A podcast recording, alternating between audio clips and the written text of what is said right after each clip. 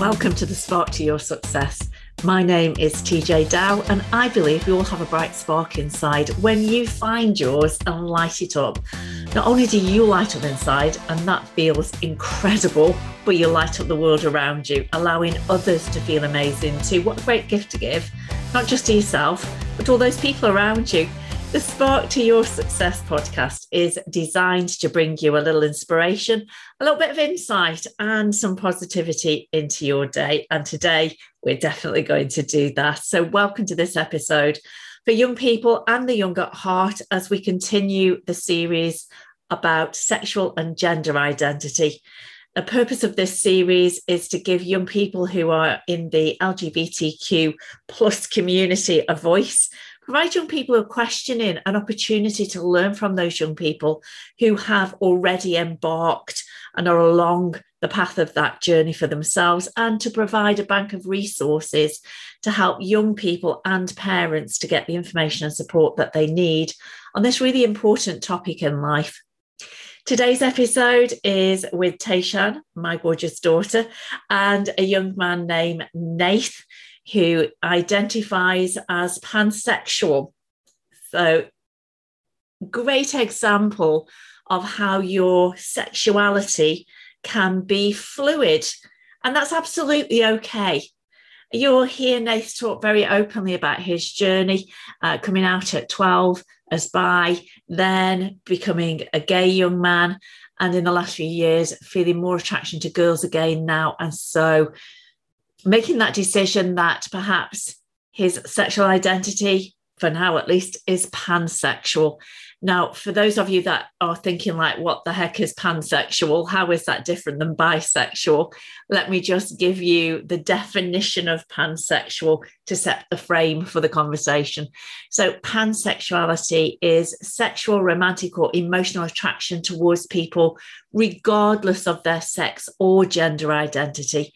So, pansexual people may refer to themselves sometimes as gender blind, asserting that gender and sex are not determining factors in their romantic or sexual attraction to others. So, by definition, being pansexual is sexual or romantic attraction to people regardless of their gender. So, sexual fluidity, being bullied, and then owning your sexual identity allowing that to set you free, taking back your power from the bullies are all part of our topic of conversation today. Along with porn, is it good or bad, ethical or not? How does it educate or mislead young people of all sexual and gender identities? Enjoy this conversation. Have a listen in. I know quite a bit about you, but um, tell the listeners a little bit about yourself. So, age, where you live, pronouns, sexuality, things like that. Right, yeah. So um, I'm Nathan. I'm from Stoke.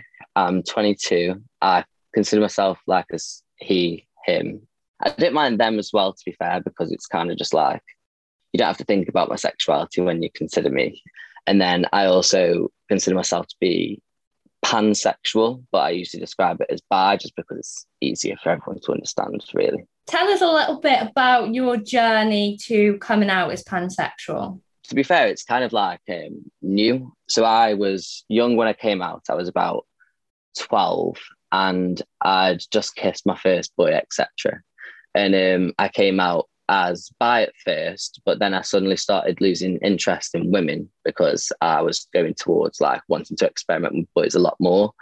So I kind of sidelined women and then just ended up thinking I was gay or maybe was gay for that period of time. And then more recently, like within like the past couple of years, I've been kind of feeling like more attraction to girls. So as that's like developed, I've ended up considering myself what I do now, which is pansexual, just because I'm attracted to both. That's fair enough. Well, anything, anything. I don't know if I like it until I see it. I like. That's um, how I see it interesting what you say that you said obviously you you might have been gay for like that time it just points to the fact that sexuality is so fluid and you're allowed to change what sexuality you identify with exactly like even now still um, people make me feel like oh, you were this, then you're this. And I'm like, well, that's how I feel. That's that's all it is. Like that's what I'm interested in. That's what I want at the time. And if I don't know I like something at the time, it's like you've not had ice cream for the first time and then you like it the first time you try it. And that's the same with me. I don't know if I, I like it until I've tried it. Yeah, I get that. I completely, I completely get that. And like you said, people will be like, I thought you were this because you dated a boy before. And it's like, it's yeah. none of your business. And B, you not the sexuality police. Like, I can choose to feel and identify as whoever and whatever I want to. Exactly. How do you know how I feel? yeah, exactly. Did you ever feel like you needed to um, come out as such? Kind of, yeah. Um, at first, it was kind of like I needed to say to people that I was interested in that person so people knew. But it was probably more of a, a stigma with um, my friends saying, like, oh, have you told such and such yet? And I was like, why do I need to have to tell these people? And it, that's what made me so anxious about coming out. But as I realized later down the line, like around now, is I don't really, I don't really need to tell people. I haven't really needed to tell people until they need to know, if you get what I mean. Like my dad, I didn't really have to come out to my dad. One day we ended up just speaking about my boyfriend, but he'd known that I was speaking to guys without me having to tell him that I was speaking to guys as well. But then now I think he'd a bit, be a bit confused if I brought a girl home, just because he doesn't understand how that would work, if you get what I mean. Yeah, I think not to put this on the whole older generation, but I think people of an older generation more so struggle to understand that sexuality is fluid and that you can mm-hmm. Change your sexuality depending on how you feel at the time. I think it's very like gender. There is almost like a binary of like, you are gay or like you are straight or like, yes, exactly you are bisexual, people can kind of understand that a bit more. But to say that it's fluid and it can change over time is where people kind of struggle, maybe, to understand. Definitely. I've had many people, that's why I say I'm bisexual to people, because then they understand it. They, they know that I like both. Whereas pansexual is just that bit harder for them to grasp. So it's like, it because it's another word is like what they're seeing it as like, oh, what they adding to the LGBTQ now? And it's just like, there's so many things. It's just, you don't need to know about it. Like, you don't need to challenge it because it's how that person feels at the end of the day. It doesn't really matter, does it? Yeah, exactly. It's so funny because um Bella, the last guest I spoke to, she said the exact same thing. She said, I I like people regardless of their gender. Um, but saying I'm bi is just easier than explaining that I'm pansexual. Exactly. I do think it's a it's not a new term at all. Like it isn't, but in not terms of like today's society, it is like a newer term, I suppose. I I completely agree. It's um none of the words that keep on getting added to the thingy. They're not old words. It, they're not new words. I mean, they're old words, and it's only the fact that we speak about them more freely is what makes them known to people in in the wider mainstream culture. Yeah, definitely. There's a lot more conversations, isn't there, about sexuality now and all the different types of sexuality that are out there that have always been out there are just being more spoken about now, which is only a good thing, obviously. Have people generally been accepting? Have you ever experienced any um, homophobia, biphobia, anything like that? I'd say my actual worst time of homophobia was probably when I was younger. And that was actually before I'd even come out. So it was funny because I came out in year eight and the bullying was kind of more the most heavy. It wasn't really like heavy bullying, but it was like really badly emotionally. And um, I, every time they tease me about it, like I would say I'd like I didn't care.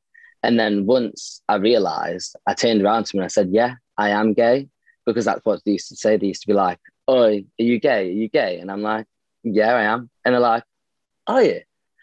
And I'm I'm thinking, I'm like, "Why are you teasing me like mocking me for this when you didn't even think I was, but now I actually am. You're confused.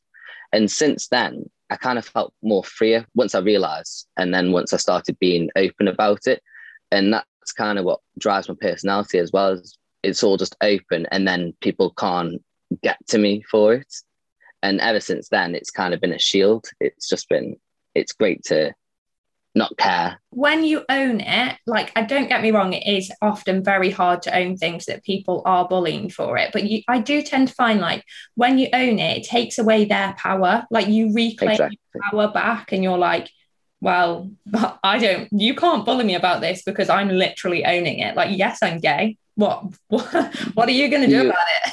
Exactly. Like because that's what they're pointing out. They're pointing out the obvious, like the stereotypical but you can stand there and understand the reason they're saying these hateful things and that is what allows me to not rise back at them because i don't care what you have to say i know the reasons you're saying it and the reason you choose to pour hate out of your mouth instead of care and love so you do you do you i'm gonna get on with me that's such a good mindset to have though because like you said they are just trying to point out your insecurities because of their own insecurities and if you're not insecure about it, then they can't affect you. Own your power, yeah. reclaim it. so, next question um, Have you ever felt like you needed to fit into any stereotypes? No, I'd say as a whole, no. But I have been stereotyped, but I think everyone does. Everyone looks at people and think, oh, who are you? Like, I reckon you're this gay guy that etc etc and then you look at someone else and you'd be like oh you're this this this and this but you're only assuming things you don't really you've not got any clarification on that person until you know him i think with being gay as obviously i know you don't identify as that anymore but being gay you always hear about like oh this is my gay best friend and like yeah. stuff like that. And that's such an assumption like you said of what that person is like. That's not their whole personality. Exactly. But what i see it as as well is when people do it i don't get mad at it either because it's not their fault that they've always known me as their gay best friend when we were friends so i never it's like i have a friend that uh, has come out as well she's now a he and that gets mistaken a lot as well. And they use his old name a lot. And he doesn't get angry at the mistaken because they don't understand that yet. And that's why it's when then your point to educate them on it and say, this is how this goes. Yes, definitely. And I think that's so important in terms of everything. But I do think, in terms of people who are trans, I think it's so important to as allies to kind of step up in that way? Oh, definitely. Yeah. Everyone should stand up for everyone in, in times like that. Like you do have to say, because if, if people are repeatedly doing it, that is, uh, that's an issue. I'm saying it's, if you mistake it once, that's fine, but you should learn from that first time that yeah. the person mistaken it should sometimes like i make mistakes in terms of pronouns and obviously all mistakes in general and i want people to correct me so that i understand Same. but especially kind of in terms of pronouns like you said or like dead naming people who are trans like you, yeah maybe once but you know you learn from that and you carry on using the correct name and the correct pronouns that they feel comfortable with so um, where have you found the best support? Have you got any resources that you suggest to people? As I've grown up, I've always been told about these resources and um, pushed to go to them, or like so I've been told to go to like the social groups or go online, stuff like that. I've just never taken myself upon it. Like my main support is my friends who I consider as family. Like I make my own um, circles of family and they're all my support. Oh, that's so nice though to have people really close to you that you can rely on and just like a support bubble, isn't it? Exactly, yeah. Are many of your friends like in the LGBT community? Not many of them. Uh, well, a lot of them. I have I have a lot of mates, but um, I'd say like it wouldn't be over half. There'd be like about a third of them probably. Yeah see that's the thing because recently I have been looking at um, sexuality as a bit more of a fluid thing. I don't really look at someone and class them as just um, heterosexual anymore because I've had another friend again recently I've been speaking to, and um, she's in a relationship with a guy, and she wants to. She finds women attractive as well, so she's been open to that and maybe open to like then a three way. And it was a funny thing to be fair. She mentioned to me about how her boyfriend said he would be fine with that, but only if it wasn't with another guy. And I, and I found that so funny and like typical. it's that is literally typical. yeah, I do know what you mean though about like assuming people's sexuality because that's one thing I'm like learning to do is not assume people's sexuality or gender. Um, yeah, I think that's like a really important step. I think that's kind of like the next step of like getting over this like binary and things like that is not assuming and like opening up the conversation about it especially in terms of like pronouns like asking people's pronouns or yeah not assuming that people are straight i think with kids as well like not assuming that you, your child's going to be straight because that's not that could well not be the case um, have you got any advice for parents? So, parents who might have children who are questioning their sexuality, have you got any advice on kind of how to go about having the conversation or the support to provide? I would definitely encourage them to speak to the kids, especially because at, the, at this time, they're trying to understand how they're feeling. I know how I would feel if my parent could try and understand how I was feeling at the time with me as well. Because when I was younger, it was assumed like, oh, you've got a girlfriend. How many girlfriends have you got? All that. That's what I got when I was younger. And then when I started having feelings for boys as well, it was I started closing myself off from talking to my parents about that stuff.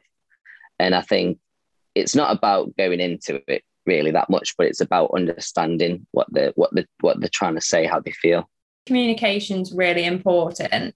And like you said, it's not even like trying to fix it for them. Do you know what I mean? Or make them like understand they don't need to have an answer. You just need to be there for them whilst they work it out. Exactly. Listen, listen to them. Yeah. Be there for them. Even and that's the thing. Um, even if they don't want to talk about it, as long as the child knows that that parent's ready for them to say whatever they've got to say if they feel that way um, that that's there.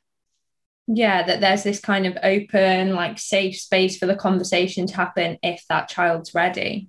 Um next one i've been asking people who've been on about this and i think it's really interesting to hear people's answers. So sex ed in school i'm intrigued to hear about your experiences of sex ed in school and what you think needs to change. Well mine was I think I remember a it was like 50 minute 45 minute lesson on how things worked but all I remember is seeing the two pictures of the two things and that, they were the main things I was interested in and I was like oh trying to understand it. But I don't think I don't think they understand it they don't understand how to teach it because they have a biased point don't they they're explaining half of the situation it's just uh, it doesn't work. I uh, definitely didn't get taught. I don't understand how they, it gets taught now, but I'd love to see how it differs from how I got taught it and what they do get taught because again, it's it's do they really understand all of these different things and what they're put like they're teaching the young minds to understand at this time? Yeah, I think it's such a taboo subject that like teachers get really awkward about it and like the kids get awkward because the teachers are talking to them about it. But it's like if we actually had these conversations with kids it wouldn't be awkward. Like if we had these conversations regularly it wouldn't be awkward. And kids would just have safer sex because they're educated about it like it, it doesn't make any sense to me why it is like you said like a, a one one lesson maybe a, a, couple of lessons from like a very scientific point of view about how sex works and like um sexual diseases and stuff like that but it's not really gone into detail about like the emotional side of it or like how it actually works, what is safe, what isn't safe?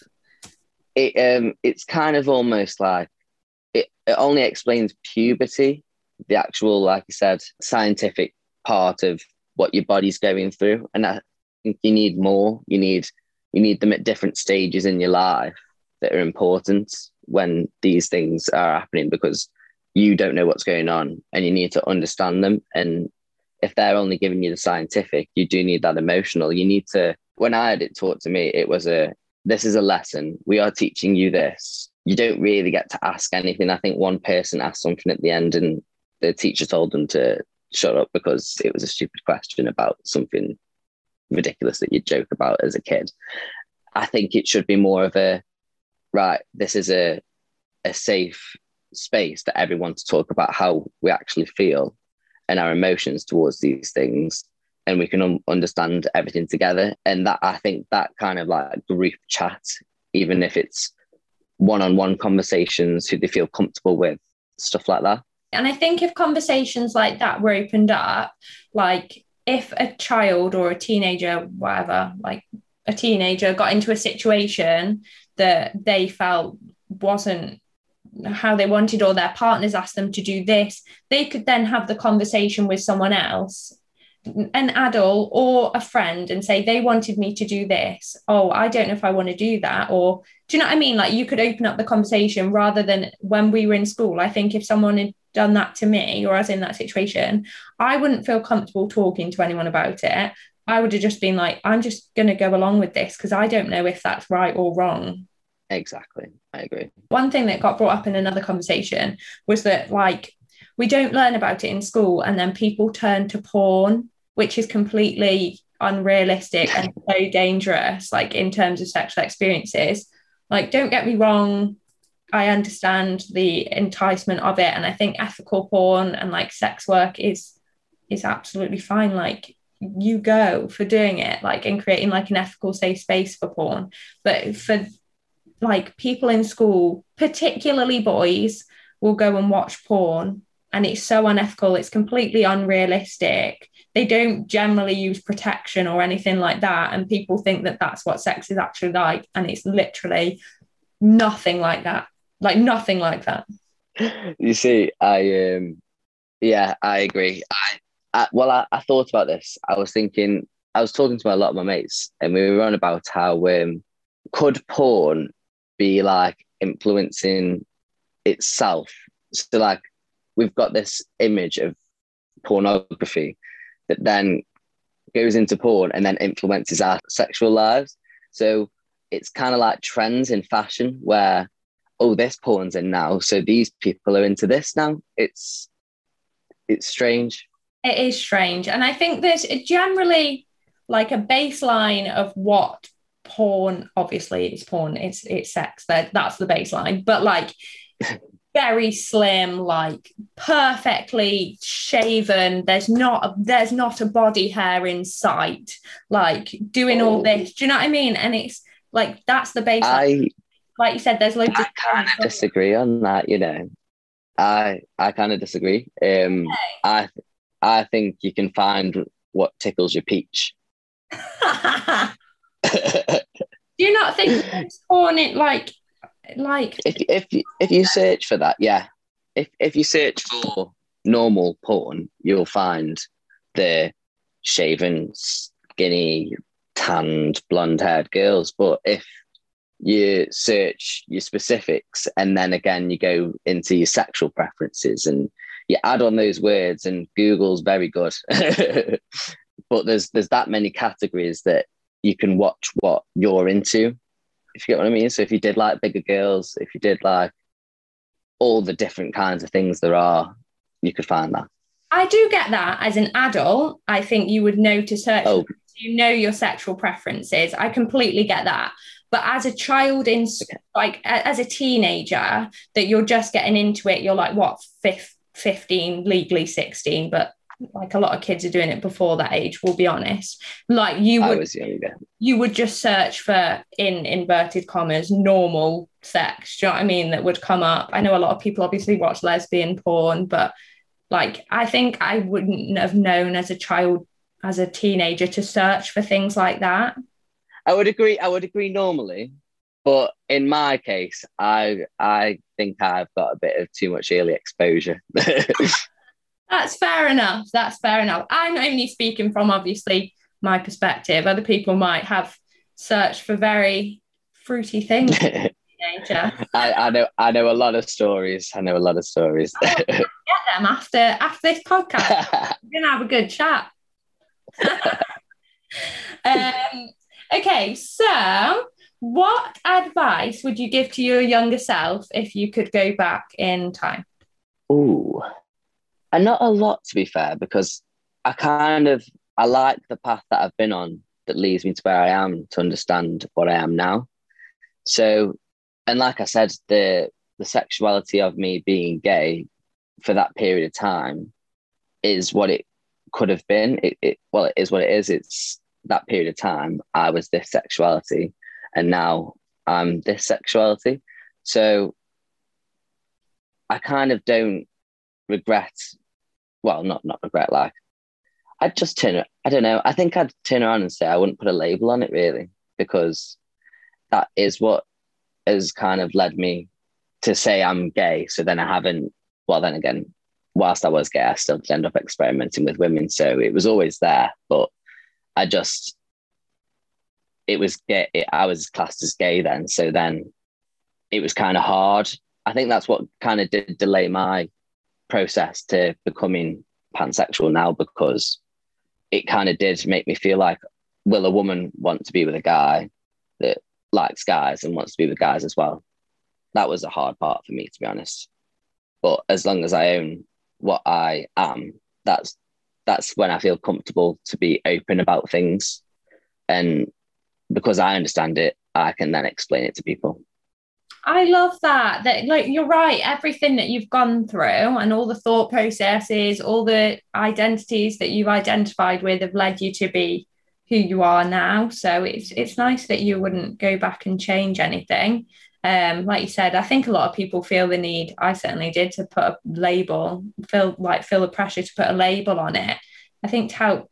I, I think it helps you yourself understand what you're going through, but also it makes it easier to explain to other people. Not that you need to do that, but obviously it does come up sometimes. So yeah, I completely understand where you're coming from on that one. Oh, it's been lovely speaking to you. Thank you so much for coming on. Thank you for having me. So, Tayshan, that was a great interview with Nath, a little bit different again, a few surprises along the way. What did you take? What were your insights and your aha moments in that interview? I think Nath, more than anyone really that we've spoken to, kind of his experience shows that you sexuality is fluid.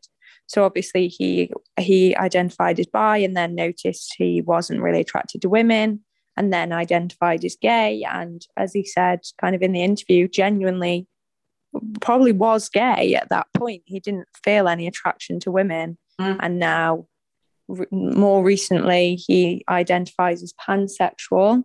Um, so it just kind of proves, doesn't it, that sexuality is fluid and on a spectrum as well. Um, and I love his ice cream analogy. That was one of my favorite analogies. Um, and what I really liked about this interview is like me and Nath are good friends anyway, so he's not afraid to challenge me on things obviously at one point he was like oh no like i have a different opinion on that which i yes. loved like when we were talking about um, porn and what you can find on there and he was just like i disagree these yes. are my reasons um, and we had a bit of a discussion about it which i absolutely loved um, but yeah i just think his experiences just prove that sexuality really is fluid and it's okay to change your label like it's absolutely fine if the label that you started with isn't the one that you feel right now and it might yes. not be the one in the future that's absolutely okay. It's whatever you feel in the moment that's important. But and interesting also that he still tells people he's gay because it's easier than trying to explain what pansexual is. Yeah he says he's bi um, oh right. Yeah right. Yeah so it's the same with bella though. In bella's episode we spoke about the fact that she is probably pansexual, but mm. bisexual is just a lot easier to explain than pansexual yes. is.